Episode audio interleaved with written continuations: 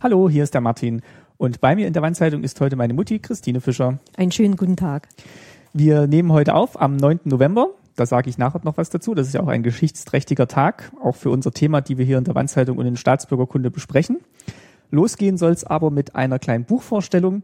Und zwar haben wir beide unabhängig voneinander gelesen Lilly unter den Linden von Anne C. Vorhove. Das fällt, glaube ich, so unter die Kategorie Jugendbuch. Also Kinderbuch kann man es, glaube ich, nicht nennen, ist schon einige Seiten dick. Ähm, ich würde es Jugendbuch nennen. Und äh, erklär doch mal kurz den Zuhörern, worum geht's denn in Lilly unter den Linden? Also die Protagonistin ist halt die, die Lilly. Das ist ein Teenager, so zwischen 14 und 15 Jahren. Äh, sie äh, wächst auf in Hamburg und ähm, ihre Mutter ist verstorben, sehr frühzeitig, und ihr Vater ist schon vor dem Tod der Mutter verunglückt bei einer Bergtour. Und jetzt ist die Lilly eine Vollweise und jetzt steht halt bevor, dass sie in ein Kinderheim muss, weil der neue Lebenspartner ihrer Mutter äh, ist viel unterwegs beruflich und kann sich also nicht so um die Lilly kümmern, wie das sein müsste. Also Lilly kommt in ein äh, Internat beziehungsweise äh, äh Kinderheim und vertraut sich dort äh, ihrer besten Freundin an, die heißt äh, Maggie. Maggie, Maggie genau. genau. Und äh, zur Beerdigung, zur Beerdigung ihrer Mutter darf die ältere Schwester der Mutter einreisen aus Jena, also aus der DDR, weil es war ja dann so in den 80er, 70er, 80er Jahren ging das ja dann los, dass zu einigen Anlässen auch äh, äh, außer Rentnern auch andere Familienangehörige mal in die Bundesrepublik reisen durften. Das war natürlich jetzt hier ein sehr trauriger Anlass. Das Buch spielt, glaube ich, 1987. Also sprich zwei, drei Jahre kurz vor der Wende. Genau. Ja, ja. Und die Lilly ist dann so beeindruckt von ihrer Tante und wusste ja nun auch nicht, klar, die Mutter hat viel erzählt, aber sie hat sie halt zum ersten Mal gesehen und dann wächst in ihr der Plan, also ich will unbedingt in die Familie gehen, wo, wo diese Tante herkommt. Also ich möchte gerne nach Jena, das ist meine Familie und da möchte ich hin. Und, und so fängt das halt an, der, der Plan der kleinen Lilly, irgendwie nach Jena zu kommen. Genau, also sie erfährt dann eigentlich auch erstmal, dass sie überhaupt Familie noch im, im Osten hat. Also die Mutter hat immer noch, hat zwar davon erzählt, aber dass sie jetzt zum Beispiel eine Cousine hat und wie sich das überhaupt alles verhält, ähm, wie die da leben und wohnen, das weiß sie alles gar nicht. Sie ist halt wirklich in Hamburg aufgewachsen und die Mutter erzählt auch nicht so viel ähm, darüber, wie es damals war und unter welchen Umständen sie überhaupt in den Westen gekommen ist. Das erfährt man dann erst ganz zum Schluss. Mhm. Was würdest du denn sagen, was ist denn so das große Thema des Buches? Ist das jetzt ein DDR-Buch? Erfährt man da viel über die DDR oder stehen da andere Themen im Vordergrund? Mm, ich, ich glaube, es ist ein Buch, äh, was so die Trennungen der Familien gut bespricht. Also äh, was es halt wirklich für Tragödien gab durch diese Ost-West-Teilung. Und, und das, das kommt hier sehr gut raus. Also äh, was, die, was die Familien für Ängste haben, dass sie, dass sie überlegen, was, äh, war vielleicht doch jemand in der Familie der Verräter oder so. Also was da wirklich für Ängste geschürt wurden durch dieses System und wie die Leute sich gegenseitig misstraut haben und, und vorsichtig waren, was darf ich sagen, was darf ich nicht sagen. Also für, für mich ist eigentlich, also der große Inhalt dieses Buches diese Tragödien, die, die diese Mauer und diese Grenze einfach mit sich gebracht haben. So habe ich es auch gelesen. Also es ist tatsächlich ein Familienbuch im besten Sinne. Es geht halt um die Familie, die zerrissen wurde und das Band, was offensichtlich dann auch noch bei der Lilly vor, vorhanden ist, zu ihrer Familie im Osten oder zu ihrer Tante, der sich dann zugehörig fühlt und wo sie dann wirklich äh, große Gefahren auch auf sich nimmt, um dieser Familie nah sein zu können. Aber das ist wirklich so auch das große Thema, was ich da rauslesen konnte. Es ist wirklich auch schön geschrieben und beschrieben, alles aus Sicht der Lilly. An einer Stelle im Buch ähm, ist mal eine andere Perspektive ganz kurz, das hat da nicht so ganz reingepasst, aber sonst ist es immer aus Sicht ähm, der Lilly geschrieben wie sie das so erlebt. Und ich finde, da hat sie auch ähm, ganz gut den, den Stil der, der jugendlichen auf Protagonistin jeden, getroffen, ja, die auf Autorin. Jeden Fall. Ich finde halt auch so toll die Gespräche der Lilly mit der Lena. Natürlich auch mit den anderen Familienmitgliedern geht ja am Anfang nicht ganz so glatt, gerade mit der Cousine und so. Aber die Gespräche mit der Lena und, und also äh, es ist auch nicht so eine Schwarz-Weiß-Malerei in dieser in diesen Gesprächen. Natürlich wird darauf hingewiesen, dass dann in dieser jener äh, Gruppe auch Misstrauen aufkam, wer, wer könnte die verraten haben oder so. Aber es kommen dann auch so ähm, Reaktionen von der äh, Lena, weil die Lili sagt ähm, zum Beispiel an einer Stelle, warum wir nicht einfach das Beste aus beiden Systemen übernommen hätten, wollte ich von Lena einmal etwas naiv wissen. Dann könnten doch alle zufrieden sein. Also sie meint jetzt beide Systeme, DDR und BRD. Sie hob bloß die Schultern. Darauf wollten sich die meisten, wollten die meisten nicht warten, erwiderte sie. Den Menschen bei uns ist zu spät bewusst geworden, dass sie auch etwas zu geben hatten. Also, und das haben wir ja im Nachhinein jetzt nach so vielen Jahren. Äh, äh, es gab wirklich Dinge, die wären es äh, wert gewesen, übernommen zu werden, sprich Kinderbetreuung und solche Geschichten oder Bildungswesen.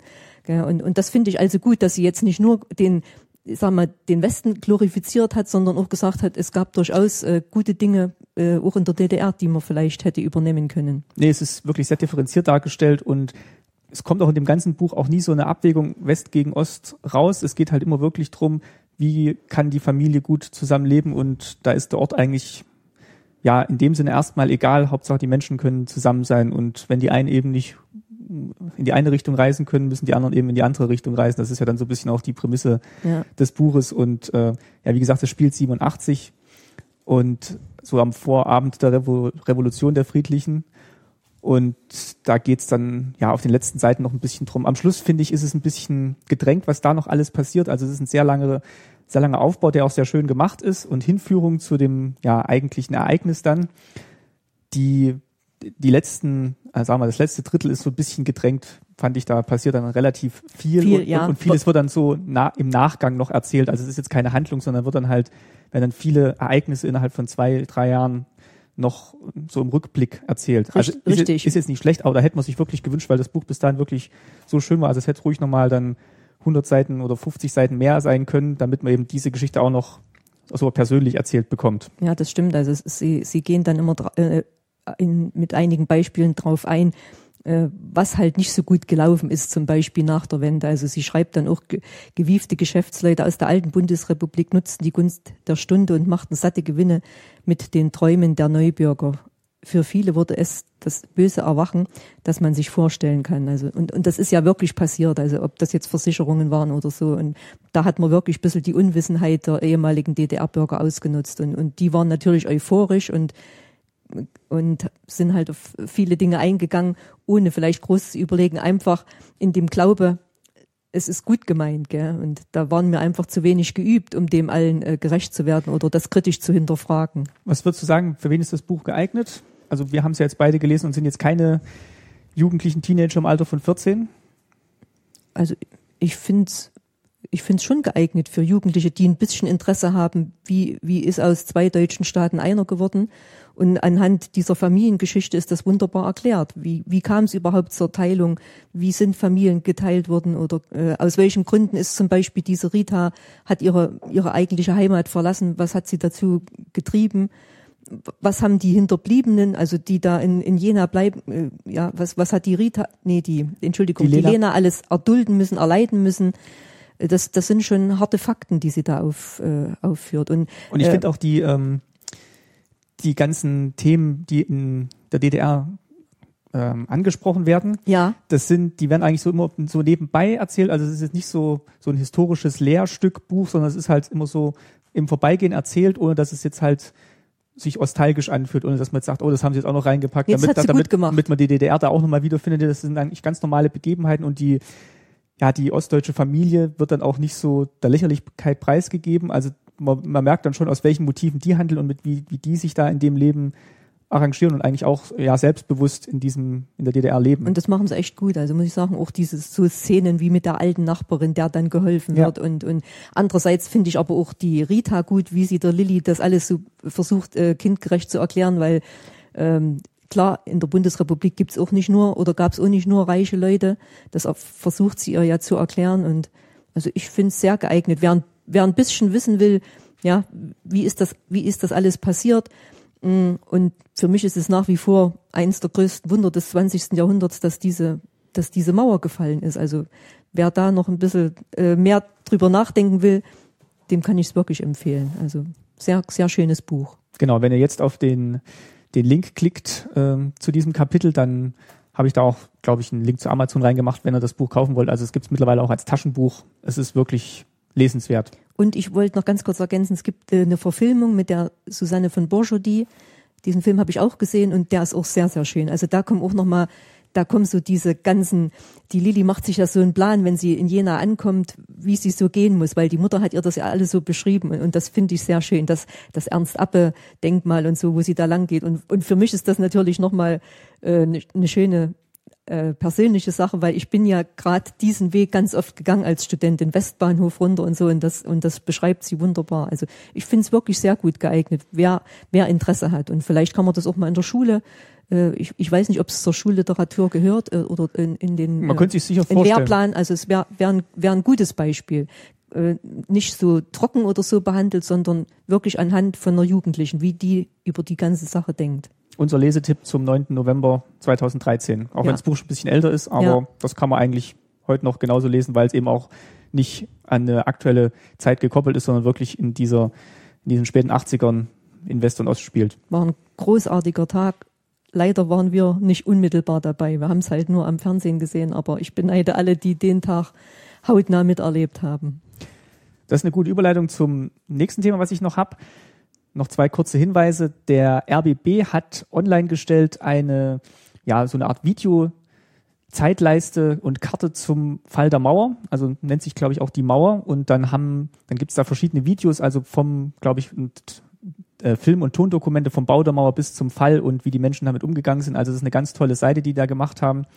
Die verlinke ich hier auch nochmal. Habe ich heute Morgen auch ein bisschen rumgeklickt und ja, also gerade bei den Bildern, wenn dann wirklich die ersten Menschen über den Grenzübergang Bornholmer Straße gehen, da läuft immer noch kalten Rücken runter, wenn ich ja, das, ja, wenn ich das sehe, mit ja. welcher Freude die dann die einen rübergehen und die anderen sie drüben empfangen. Also da war wirklich so eine große Gemeinschaft, große gemeinsame Freude in, in ganz Deutschland. Die leider ein bisschen verloren hat, muss ich echt sagen. Also das finde ich ein bisschen traurig und schade. Also. Aber wenn man sich das wieder wiederholen will, einfach mal so ein, so ein Video angucken. Das sind wirklich ganz tolle Bilder, wo man ja immer wieder schlucken muss, wenn man das sieht, wie friedlich das dann doch abgegangen ist. Und ich glaube, da hat damals auch die ganze Welt hat da gestaunt. Also sage ich jetzt einfach mal so. Also da, dass sich dann Polizisten von von Leuten haben umarmen lassen und und Grenzer und jeder hat eigentlich gemerkt, Mensch, äh, ja, wir gehören irgendwo zusammen. Also ja, ich höre jetzt auf, sonst kommen ja auch noch die Tränen, weil wirklich, es war ja, bewegend. Es war ganz bewegend. Also, wirklich ein Jahrhundertereignis. Ja, unbedingt. Und der letzte Tipp für heute, ich hatte ja mal ein Interview geführt mit äh, den beiden Jungs von Nachgemacht. Die haben jetzt ein nicht umgesetztes Spiel, das sie bei ihren Recherchen entdeckt haben, von ähm, Lothar Schubert, glaube ich, war das. Ich hoffe, ich habe den Namen jetzt richtig behalten. Ist jetzt als App umgesetzt worden. Da haben die beiden mitgearbeitet und das ist seit heute frei im App Store erhältlich. Ich habe es mir runtergeladen. Ich wollte es mit meinem Papa vielleicht heute Abend mal spielen. Die, die Regeln, da bin ich noch nicht, noch nicht so ganz durchgestiegen. Ähm, da hätte ein Tutorial vielleicht geholfen, wo man mal ein bisschen die Regeln erklärt bekommt. Das ist so ein Legespiel und äh, spielt auch so ein bisschen mit dem Kalten Krieg. Also ist so ein Setzspiel, wo man sechs Steine auf die gegnerische Seite bringen muss in vorgelegten Zügen oder nach einem definierten Regelset. Und äh, ja, wer sich das mal angucken will, äh, verlinke ich hier auch. Äh, Ligato heißt es und ist im App Store für die iOS-Geräte erhältlich. Und ja, wenn ihr es gespielt habt oder noch Tipps für die Regeln habt, dann lasst mich gerne in den Kommentaren wissen. Und äh, oder auch wenn ihr das Buch gelesen habt oder die Videoseite angeschaut habt, würde ich mich freuen, wenn ihr nochmal sagt, wie ihr es gefunden habt und was vielleicht eure Eindrücke sind zum 9. November, woran ihr euch erinnert und was für euch wichtig ist an diesem Tag. Das würde uns mal interessieren. Darf ich vielleicht noch einen Buchtipp geben, was auch gut die. Ja, klar. Also ich habe äh, vor einigen Jahren schon gelesen von der Renate Feil. Das Buch heißt Ausharren im Paradies. Spielt zufällig auch in Jena und beschreibt auch ganz toll äh, eine Entwicklung einer Familie, die geflüchtet ist aus, dem Ehe, aus der ehemaligen Tschechoslowakei, also waren, waren dort äh, Vertriebene und also auch sehr, sehr gut beschrieben, ja, wie Famili verschiedene Familienmitglieder sich so nach der Wende entwickeln und was dann auch beruflich abgeht. Also kann ich auch nur sehr empfehlen. Ich habe es schon anderen Lesefreundinnen empfohlen und die haben es auch sehr gerne gelesen. Also verlinkt man hier auch in diesem Kapitel, habe ich noch ein viertes gemacht, Ausharren im Paradies. Von Renate Feil. Okay. Gut, das waren mal unsere Tipps zum 9. November. Und morgen früh, am 10. November, nehmen wir dann die nächste Folge Staatsbürgerkunde auf. Das ist dann die versprochene Folge, wo wir über Weißen See sprechen. Und da bereiten wir uns jetzt noch ein bisschen vor, damit wir morgen früh auch einiges zu erzählen haben. Danke fürs Zuhören. Genau, macht's gut, bis bald. Tschüss. Tschüss.